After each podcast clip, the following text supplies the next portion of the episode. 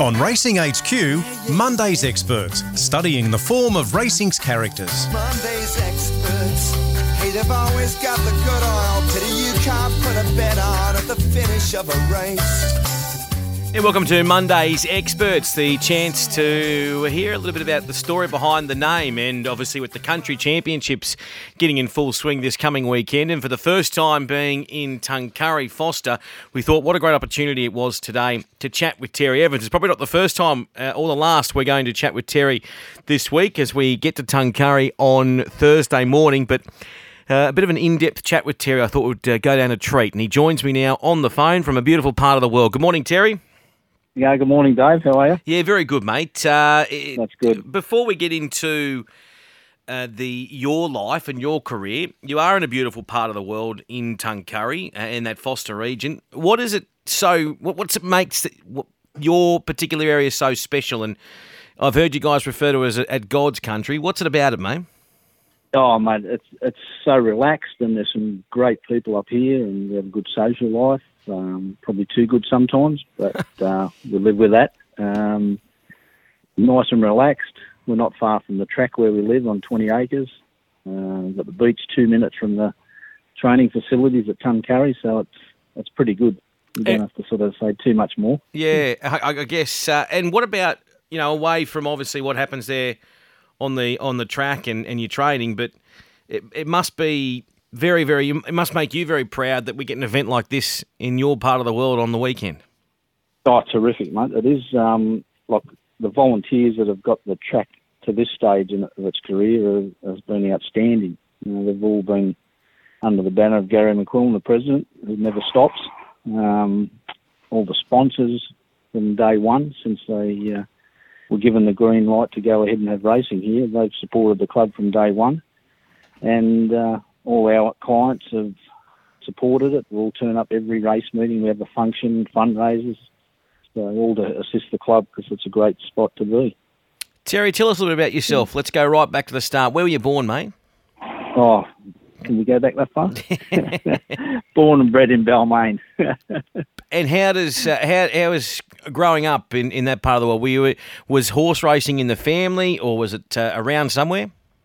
My father, he was a drover. He come down from Queensland. He used to be a drover up in Queensland, drive cattle down through into Adelaide, and they were sort of rough old days. And then he moved to Sydney, and he actually was delivering bread by horse and cart with Sunshine Bakery through Glebe, Balmain, Roselle in the early days. And we had the trotting stables across the road from us, which we got involved with in the early days. Yep. Not far from Harold Park, and we used to get to Tim Cars at Granville, Manangal, all over the place. So that was the original start. And as kids, we even used to get on the train and go from Central out to Douglas Park, which is the country at those years. And we used to go out there for weeks on end riding horses and stay on a friend's farm and all sorts of things. And then eventually got into horses later on. Yeah. What's it about the horse that you love or fell in love with at the time? Oh, they're just so genuine, they're kind, it's just good to get into the mind of them, and they're all different, just like humans, they're all different, and once you get into the mind and get one working properly and get a few wins out of it, especially the ones that are a bit hard to get through to early, it's a nice, pleasing result. Yeah, it is very interesting to see how, that love of the horse can filter through. So you're obviously growing up. At what stage and did you decide to jump into horse racing? Was it early doors, or did you go and do another career before training? No, I was actually down the waterfront in Sydney for 20 years, and then got back to the horses after that. So after 1994, went down to Mittagong actually, and we started down there at a place called Oakwood Stud with a great Cassam family. They were involved in breeding and racing thoroughbreds, so we're down there for a fair while, and then graduated up to yearling preparation at Shillington Park. They were up at Arcadia. Belinda and John Pettigrew, they ran that place, and learned a lot through them. With yearling preparation, then we actually, cut a long story short, my wife and I went and opened our own business, and we started spelling pre-training for a lot of the Sydney guys. Mm-hmm. And, graduated from there onto training, we sort of got too busy with spelling and pre-training, although you're always busy now. But we had too many horses, and it was just taking a big toll on us with the spelling and pre-training. Mm. Yeah, so that was about it. What made you make the move from the water to going to Mittagong? What was the I guess the straw that broke the camel's back? Oh, it was just the timing, and everyone was sort of getting out of the waterfront. They had changing of the guards and sort of looking for a new career and go back to the horses, and just one thing led to another, and we ended up in Mittagong. You're obviously that's where I met my wife, actually. Yeah, well, you're obviously that just shows you how you turn that corner and away you go. But it's obviously you're a wonderful horseman. So in that time that you were obviously working on the water there, which is a long time, 23 years, were you still involved with racing or around horses? I'm presuming during that time. Yeah, still involved with the horses, Dave. We did a lot of horse riding actually down the south coast near Kevin Robinson's place. We had a bit of a connection with Kevin and knew him pretty well when he was alive, and they were a great family, so we used to ride down 7 Mile Beach down there and work the horses along the beach. There was a nice big school down there, did the show jumping, all with our mates from Balmain who were all pretty horsey people, and we used to go surfing and then horse riding. Yeah, wow. That's where we sort of started, and it's a pretty good life in those early years. We're chatting with Terry Evans this morning, of course. So your career goes the water there in Sydney, down to Mittagong, and then obviously that opportunity, though, to go out on your own and obviously do the pre-training, spelling, etc. with your wife. How was that leap for you? And that was called JT Thoroughbreds, wasn't it? That was, yeah, Dave. We sort of had a talk about it for a while. My wife, Julie, she's an intensive care nurse, but she's also a great horse nutritionist. So that's what we thought, we'd combine our efforts, and she did all the diets for all the horses that came out of the stables in Sydney, and they were all going back, and we thought, this is pretty good. They're all winning races, most of the ones we had, and we had a few nice horses up there. I remember riding Turredo at one stage, and I come back to Julie after riding, I said, this is the best horse I've ever ridden. It's got a V8 motor in it, Turredo. And he was down in Melbourne, Gary Fraser had him down there, and he actually went across the crossing, I think, and fractured his pelvis. And they brought him back to us in the back of a float from Melbourne, and we recuperated and got him going. I think he won a big race in Sydney. Might have been the chairman's handicap or something like that. And, that was a big thrill. Yeah, it certainly would have been a big thrill. Yeah. At what point did you decide to go into your own? Because obviously you had opportunities to work with some of Sydney's leading trainers, so you were picking up the training bug, I presume, over many, many years of being exposed to it, and then you decided, right, well, I can do this on my own right now. Yeah, well, we sort of got a few nice results, and they were all the guys were happy that we were sending the horses back in good condition. They all were going on to win races, and sort of one thing led to another, and I said to my wife, we sort of had 120 horses at that stage, spelling and pre-trained. It was just too many. And, we started off with 5. And we had 80 within 3 months at the Central Coast, and I said, look, we might have a go ourselves. So I approached Johnny Varley, or firstly Donny Rob. I was registered under Donny Rob at Wyong, and got my ticket through Donny, and he's been a great assistance over the years. Anytime I want to know anything extra, just ring Don up, and he's got an answer for you. And then I spoke to Johnny Varley, and we got the licence to train at Wyong originally, and then moved on to Gosford through Michael Beattie. Michael got us some boxes at Gosford and started there, and just continued on from there, and then finally moved to Tuncurry. We've been here 15 years. What made you go to Tuncurry? Was that just an opportunity you couldn't refuse? Just an opportunity, yeah. We were heading to Port Macquarie one day, and a mate of mine was here, and they were building houses here, and I said, look, we should have a look at the track, and so we went down to the track, and there was no one here, and all the trainers had been basically moved on, and there was some boxes there, and I was talking to Gary McQuillan, and he said, they're available if you want them. So I had a thought, think about it for 24 hours, and went back home and said to my wife, I think we should move. And she said, no, I'm not moving from here. The Central Coast is terrific, So I dragged her up here, and we had a look at it, and we actually went down to the break wall at Foster, and the dolphins started jumping out of the water, and she's an animal person, so she saw those dolphins jumping out of the water and said, that's it, I'm moving, let's go, So we moved sort of within a month, and we were here and bought a property and everything happened pretty quick 15 years ago, and we'll never look back. It's a great part of the world. Yeah, it certainly is. I'm looking forward to getting there later in the week. We're chatting with Terry Evans this morning on Monday's Experts. Terry, was it difficult, though, when you were going from Gosford, which is obviously, you know, a good provincial track and obviously close to Sydney, and obviously 15 years ago is a different landscape to now, especially with prize money. Was that a little bit difficult, though, for your business model to say that you were going to Tuncurry and therefore you had to, I guess, entice those owners that, you know, you were still going to have good results?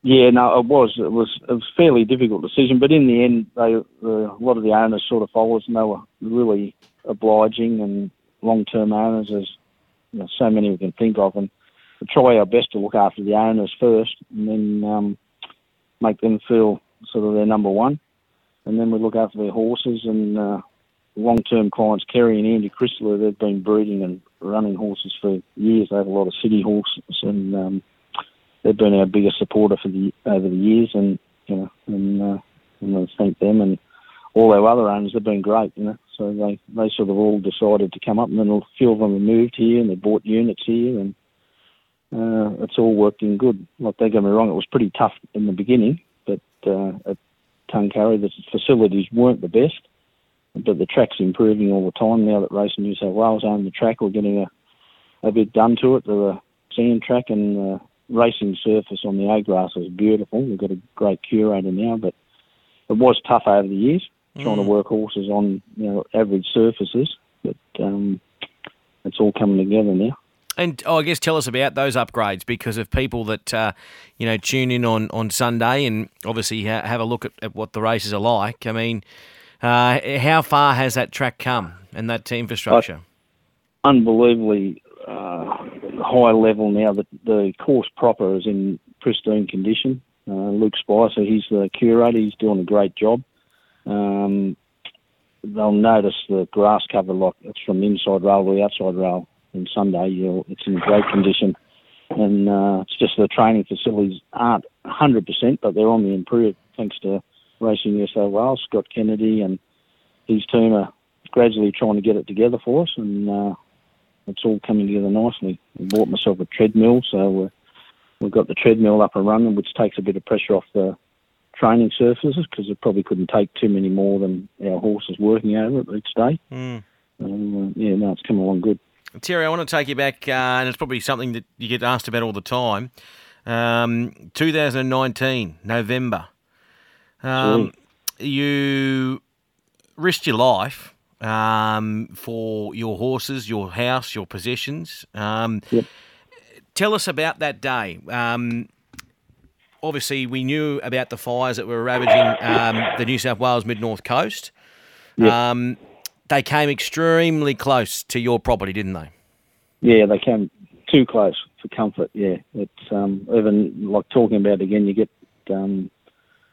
emotional about it again. You know, it was right at our front door at the home, and also it was right next to the stables at the track, you know. So just horrific.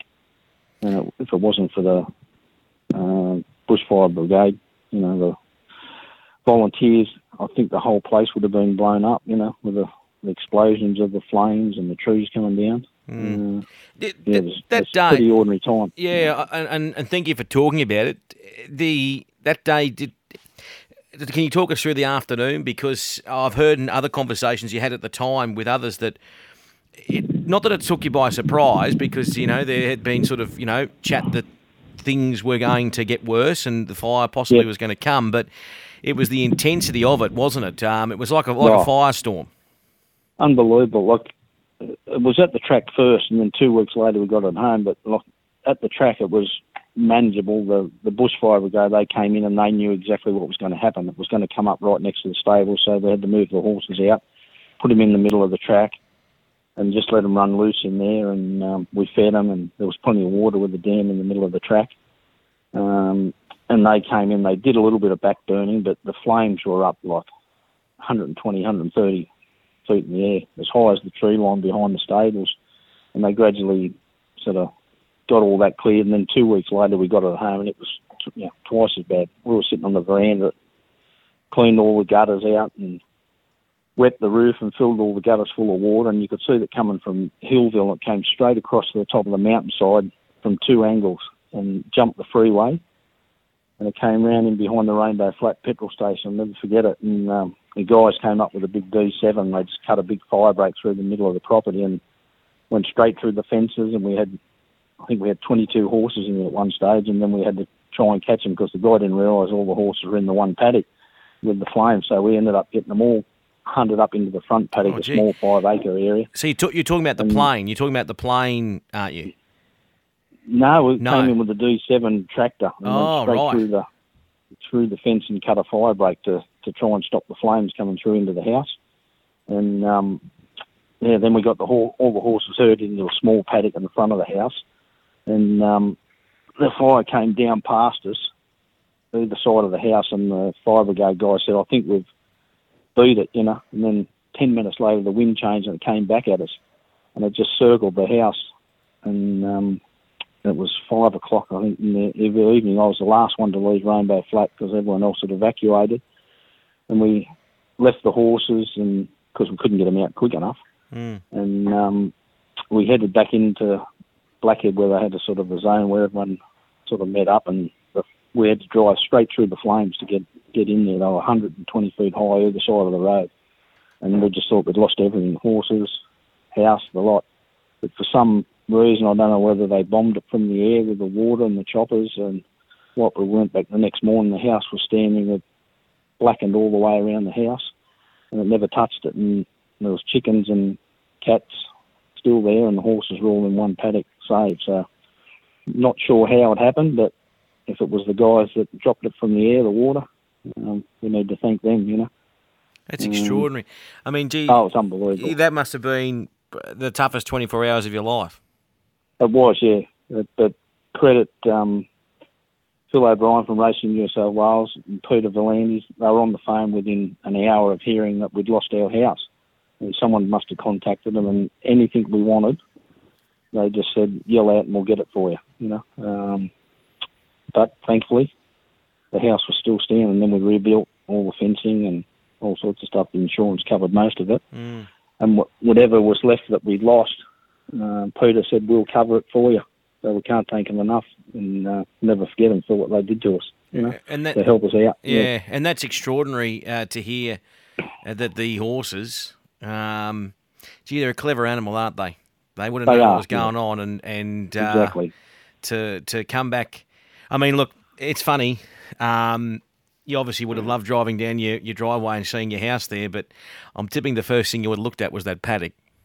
Exactly. That was the first thing, yes. Yeah. They were all still, and I delivered a foal the night before too, at 2 o'clock in the morning with the flames all around. You know, so, is that foal racing? Not as yet. Not yet. Have you got a name for it? Not as yet. We tried to get Embers, but it was already taken. Yeah. I guess we thought it was a good name, yeah. But we just call him Embers anyway. He's unnamed at this stage, yeah. We're chatting with Terry Evans this morning. Terry, tell us about your stable at the moment. Obviously, every stable has, you know, rebuilding phases, and you've obviously had to rebuild. And it seems like you've got some nice horses. We have, Dave. Yeah, we've got a good connection with a few new clients and older clients. We've got to thank Steve Hart. He's been great assistance, a racing photographer in Sydney. Steve and Andrew Reichart, they've put a few horses together for us with connections in New Zealand, and we purchased 5 recently, sort of in the last 2 years, and they've all turned out to be fairly nice horses, apart from the ones we bred and ones we bought, you know, over the time. So yeah, things are ticking along nicely at the moment, and we expect big things from a few of them. They've all only had a couple of runs, but they're all showing plenty of ability, the ones we bought. We'll talk about it later in the week when we're in Tuncurry on Thursday. But Terry, what about the country championships qualifier? Have you got something that you can try and get in that race and try and win? Yeah, well, we've got our big grey horse, Sir Ravinelli. He's sort of starting to mature. He was a bit of a delinquent for a while, but he's coming to hand nicely. He won nicely first up at Port Macquarie a couple of weeks ago. He's coming along good, and Par Avion, she had her first go in the race last year and doesn't get much luck in her racing because there's not much of her. She's only a little thing, but she's all heart, and I think she'll run a fairly big race on the weekend if we can get her into it, which I think she should get in, yeah. But Sir Ravinelli, he's our star at the moment. Number one seed. Doing everything right. Yeah. Have you got a good young horse that in a couple of seasons' time you think will be a country championships horse? Well, we've got the filly that raced yesterday. We've got a fairly big opinion of. She's got no idea what she's doing. It's called Open Circuit by Shocking. I probably may not the 1400 of the country championships mightn't suit her, but she's what she showed even yesterday. She'll get up over 2,000 eventually, 2,200. But she's going really good. Very happy with her. She's a very nice horse. And nothing sort of in the youngish stage this time, but another one, Titanicus, he also raced yesterday at his third run. He'll get up over 2,000 metres. He's another New Zealand horse. He's a nice horse by Dalgar. He's nice. But the other two are going really good, Par Avion and Sir Ravinelli. Do you do the much breeding yourself? Are you still doing a lot of that, or are you looking to now buy these sort of ready-to-run horses? We're probably steering away from the breeding now, Dave. We've still got like 4 foals at home and 8 two-year-olds, and just taking a bit long to get them to the track. And we thought we'd try another avenue, buy these horses from New Zealand out of the trials, and they've all shown ability in the trials, and we thought we might go that way. And the cost saving is probably the biggest thing, and then we can get owners into the horses and get them to the races earlier than waiting on young horses. I think it's very exciting, mate. Very exciting that these things can develop and happen. And as I said, I'm really looking forward to getting up to that part of the world. Before I let you go, I always ask my guests this: what would a Terry Evans say to a 18-year-old Terry Evans if he saw him today? If you're interested in horses, I suppose, get ready for working hard, head down, bum up, and you can go wherever you want to go. If they ride track work, then go anywhere in the world, anywhere in Australia. And the racing industry probably doesn't suit everyone, but if you can get on and work hard, it'll take you anywhere you want to go. It's a terrific industry. It certainly is. Terry Evans, I'll catch you later in the week, mate. Thanks for coming on Monday's Experts. Mate. Pleasure, Dave. Talk